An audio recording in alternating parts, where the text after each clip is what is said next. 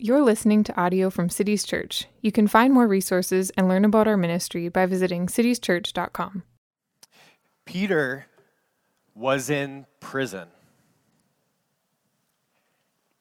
He had been together with all the believers as more than ever multitudes of men and women were hearing the good news, believing that good news, and being added to their number. He was there. He was in the midst of it when the sick and the demon possessed and countless other messed up and broken lives were being made new. Peter was there. He could see it. And then Peter found himself in prison. He was there in prison on account of his preaching the good news about Jesus, who, not long before this, had been killed by the very same group who now held Peter behind bars. Perhaps questions arise in Peter's mind would he also be t- tortured as his Savior had? Would he also be killed as his Savior had? The answer this time would be no. For that very night, an angel of the Lord would stand before Peter, lift him onto his feet, lead him out of that prison, and say, Go and stand in the temple and speak to the people all the words of this life. Or to paraphrase, Peter, you have been freed from prison. Now go into the most public arena of your day and speak the exact same message for which you had just been imprisoned. Peter, you have been faithful to preach about the Lord Jesus. You have been freed from the torture and death that would have likely faced you because of it. Now go and do it all over again. This morning. And he did.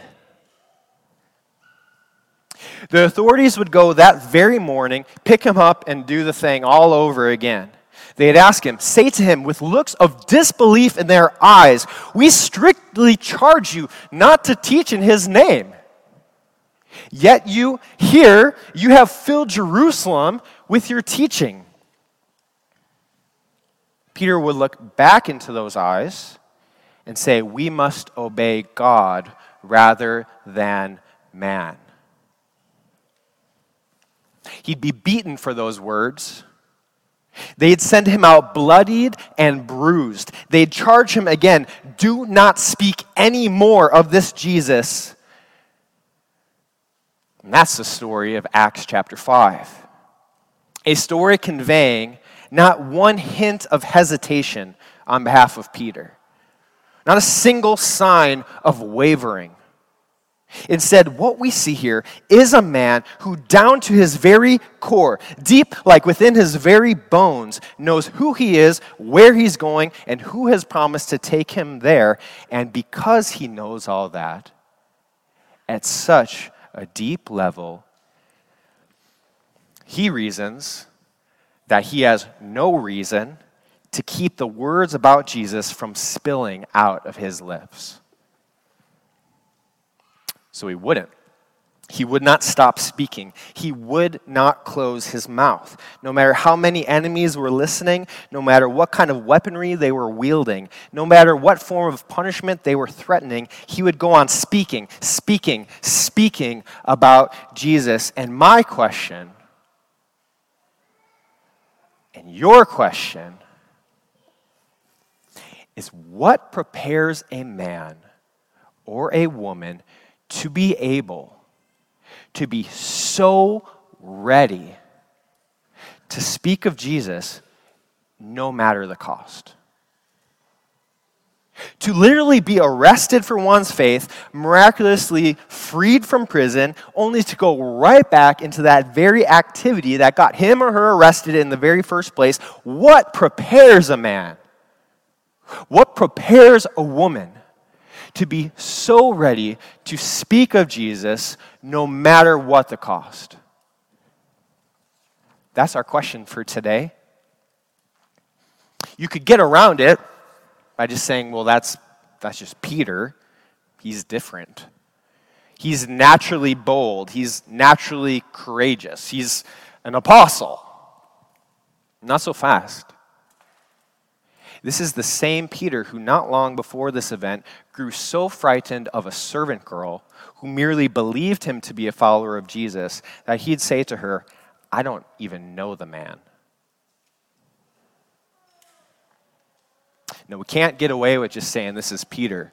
Something has changed in Peter. He has gone from being a man who turned tail and ran to being a man who stood his ground in the shadow of a prison. And I want to know, we want to know what prepared Peter for such a different response.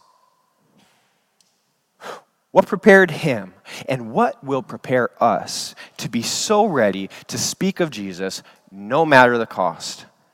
That, brothers and sisters, is our question this morning. And Peter himself, who wrote the very book we're looking at today, is going to give us our answer. Before we get there, would you pray with me one more time for the Lord's grace? Lord, we are coming to your word now, and we admit that we do not naturally have ears to hear. We are asking for a miracle. We are asking not only that we would hear and understand, but that we would be changed.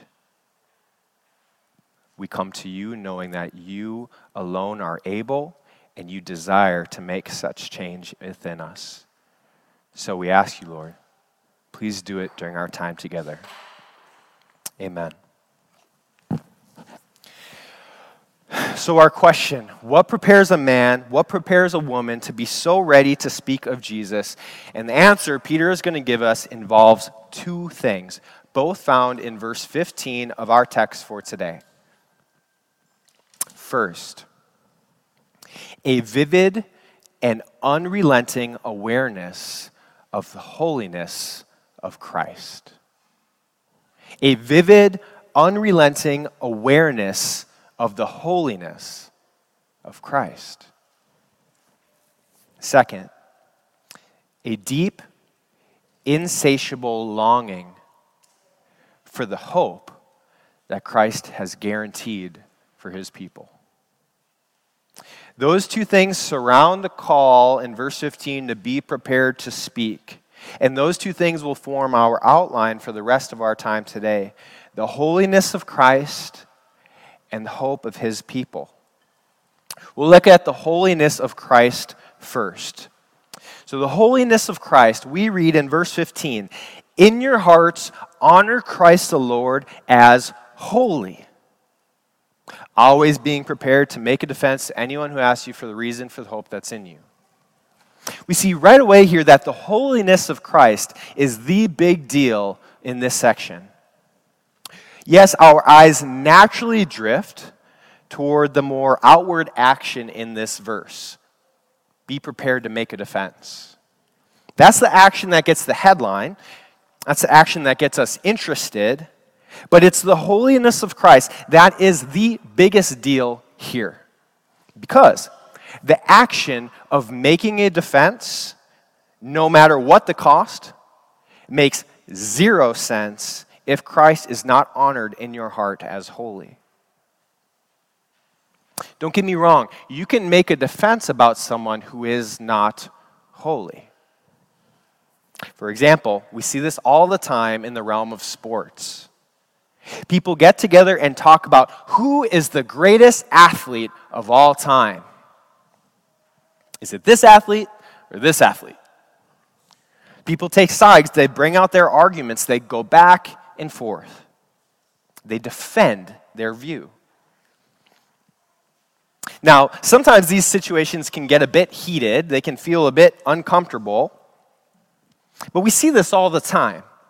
What we don't see is this we don't see someone stepping into that argument and saying, Listen, I have been hearing you go on and on about this athlete, and I'll hear no more of it.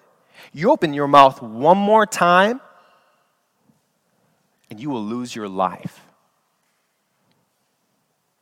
We don't see that because while we might have some skin in the game when it comes to defending our favorite athlete, we are most certainly not willing to die for our belief about that athlete. We'll defend, we'll perhaps get angry about it, but we will not die for it. But what Peter is saying here is different. He is saying that you are to make a defense about someone you believe in, knowing full well that your words may end up getting you killed. That makes zero sense if Christ is not holy. As it is, Christ is holy. What on earth does it mean for Christ to be holy? It just so happens, Pastor Joe, in his sermon a few weeks back, gave us a description about what it means for Christ, our God, to be holy. First, Christ is holy because he is utterly unique. Meaning, quote, there is no one like him. Everything else is made. He was not made. Everything else is dependent. He is completely independent. Everything else has needs. He has no needs. He is utterly and totally unique. End quote. So, how do we honor that? How do we honor that aspect of his holiness? Well, it's to have a heart posture that says, Jesus, yes, you are fully man, but you are also fully God. Therefore, you are other. I am not in your category. They are not in your category. No one who'd seek to dissolve my hope in you, no one would seek to close my mouth about you, are in your category. No one is in your category. Jesus, I cannot give you something that you need.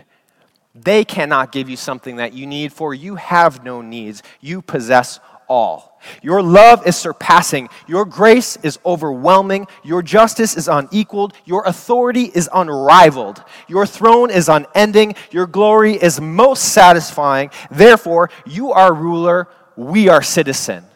You are Lord. We are servant. You are shepherd, and we are gratefully your sheep. For all these reasons, you are holy, and we delight to be with you. This kind of heart posture towards Christ is what honors Christ as holy.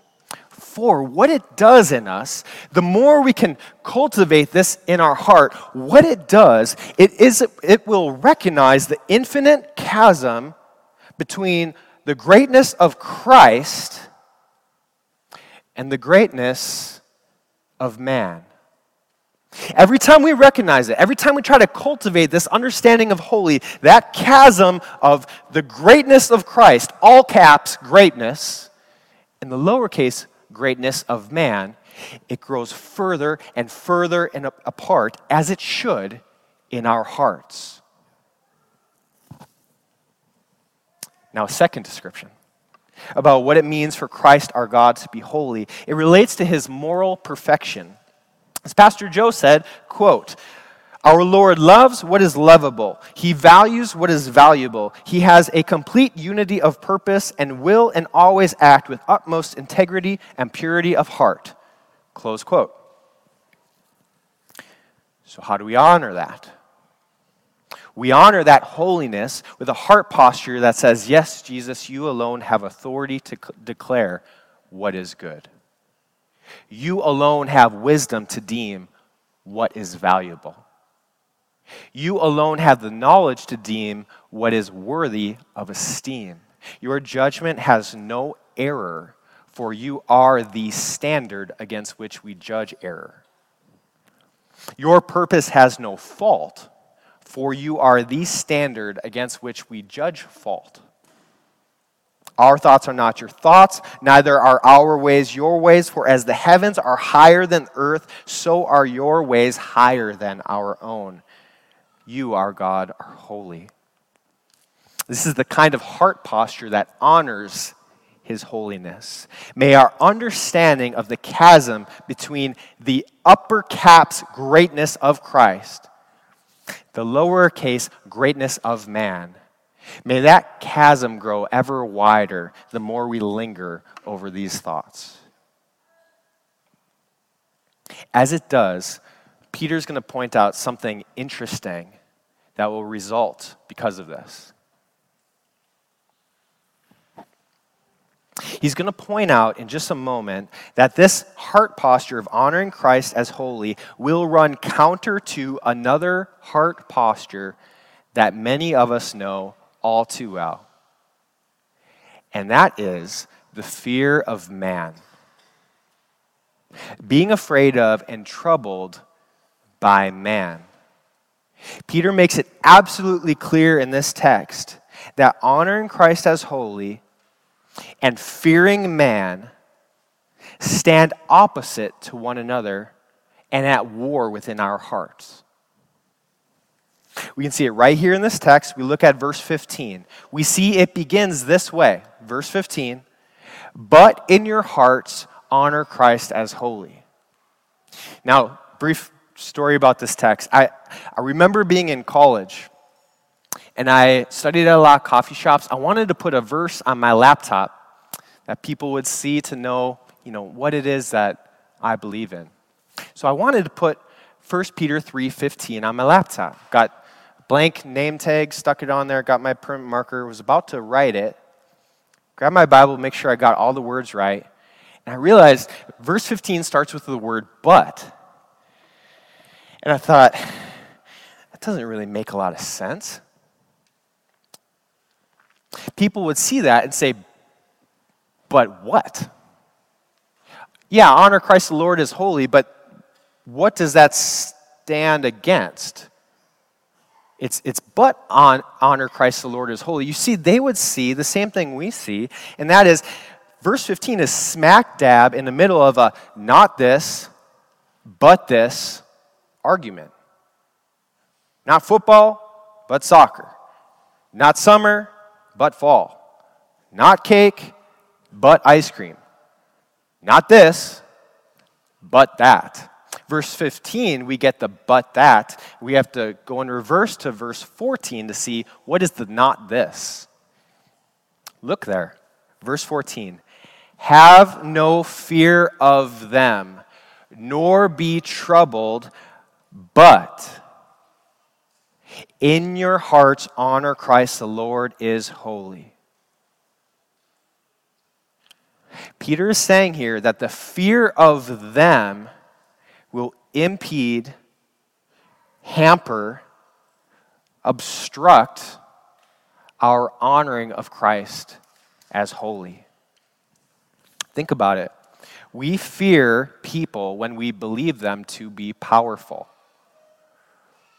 And Christ is uniquely and perfectly powerful. His is a holy power. But if in practice we are quaking in our boots because of a certain person's power, what are we saying about how we view that certain person in comparison to Christ? Right? We fear people when we believe them to be of great worth, and we fear losing their approval. If Christ is uniquely and perfectly worthy, which he is, his is a holy greatness, a holy worthiness. What if in practice we are willing to forfeit his approval in exchange for man's? What are we saying about how we view man compared to how we view Christ? How wide is the chasm now? We can go on and on with this, but the end result is this truth. If we are to honor Christ and Christ alone in our hearts as holy, if we are to do that, we must, both in theory and in practice, force all others to the back seat. And we will if we know that Christ is holy and we know one more thing. We know that Christ is holy and we know the hope to which he has called us. Getting that hope wrong, but the holiness right, will not end well. Just ask Peter. He had the holiness, it seems, right, but the hope was wrong. We asked earlier, what prepared Peter to be so ready? Let's just throw that question in reverse. What left Peter so unprepared to speak? Remember back in Matthew 26, he quakes in his boots because of a servant girl. What made him so unprepared to say, I don't know the man? Could it have been that Peter failed to recognize Jesus as holy? I don't think so. He had seen it. He had been on the mountain as Jesus was transfigured, and his face shone like the sun. He had seen with his own eyes when Jesus' clothes radiated with glorious white light. He had watched the clouds come down and he heard the voice ring out, This is my beloved Son with whom I am well pleased. Listen to him. I don't think Peter got the holiness part wrong. He was terrified when he saw this, as the text says. I don't think he had the holiness wrong. I think he had the hope wrong.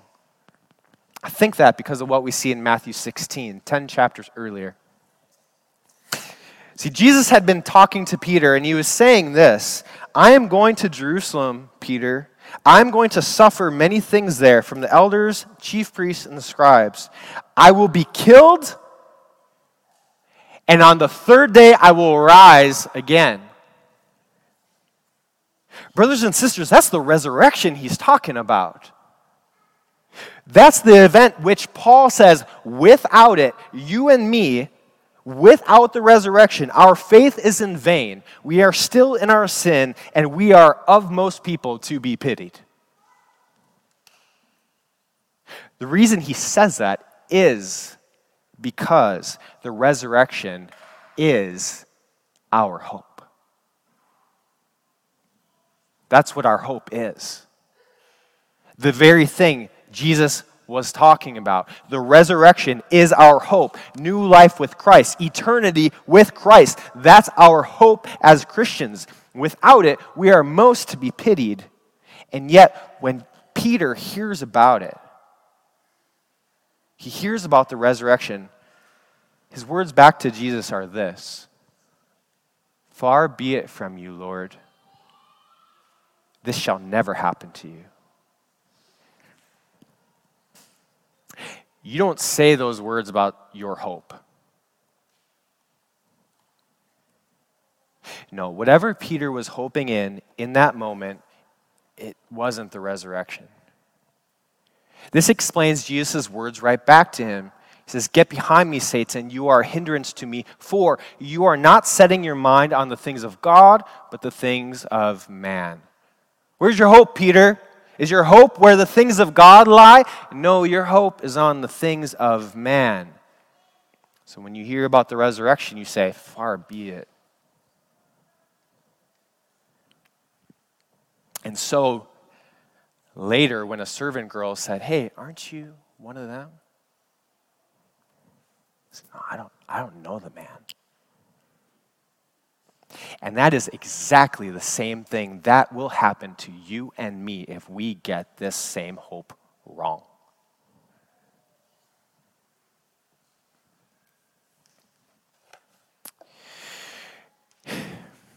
We as believers must connect our belief in the holiness of Christ to the hope to which he has called us. And when we do, we can look at all the other verses in this section and everything begins to click together.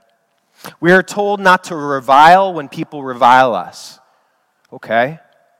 But what if our hope is in our worldly reputation? And their reviling of us begins to tarnish that reputation. Will we be able to bless them? Not likely.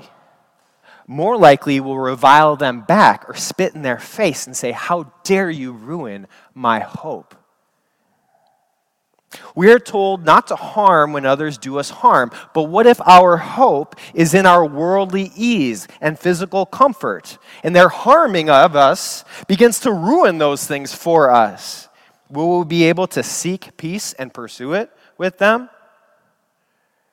Not likely. More likely to inflict an eye for eye, tooth for tooth type suffering on them.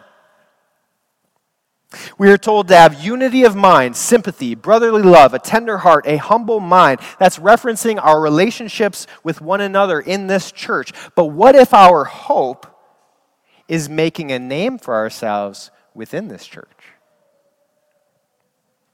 And those same blood bought brothers and sisters appear to have more knowledge of the Bible, and that overshadows us in this church. They appear to have more gifts, and that overshadows us in this church. They seem to have a higher level of importance, and that overshadows us in the church. And our hope was in trying to make a name for ourselves. Will we be able to possess a shared unity, sympathy, love, tender heart, and humble mind with one another with that type of hope? We will not. We are more likely to display the same kind of factions and one upmanship that is so common to the world outside these walls. But, but, if our vivid and unrelenting awareness of the holiness of Christ is attached to a deep, insatiable longing for the hope to which Jesus has promised for us, the resurrection, then we can bless in return for evil we can pursue peace rather than war. We can possess a shared unity, sympathy, love, tender heart, humble mind, while demonstrating gentleness, communicating with great respect, and suffering as Christ did for doing good, for our hope remains ever intact. If our hope is there. Peter would learn this. This is the sweet part Peter would learn this. It becomes so real to him, so weighty to him, that he described it in the first chapter of this book as a living hope through the resurrection of Jesus from the dead, that very thing I said no to. A living hope through the resurrection of Jesus from the, de- from the dead to an inheritance is imperishable, undefiled, unfading, kept in heaven for you. And learning that, it was a changed him from being a man that said, I do not know the man, to being a man who would say, We must obey God rather than man. That is what changed Peter, and that is what I pray would change us. We are called, all of us here, to be prepared to speak of Jesus. We are to be prepared to encounter social unease, perhaps even harm, because we have been speaking about Jesus. We are called to do this holding on to hope, believing in the holiness of the one who holds it in his hands. From that time forth, Jesus began to show his disciples what must take place. He must die and rise again, and he did.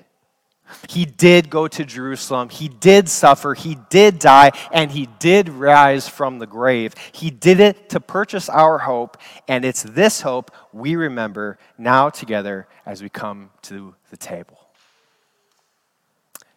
Let's pray. Father, we want to be a people who stand in awe of your holiness. We want to look upon your Son with great amazement. We want to know with confidence the hope that He has called us to and the hope which He holds for us in His hands we want those two things to work in our hearts in such a way that we are prepared to speak, no matter the cost. We ask that you would do that in our hearts today. Amen.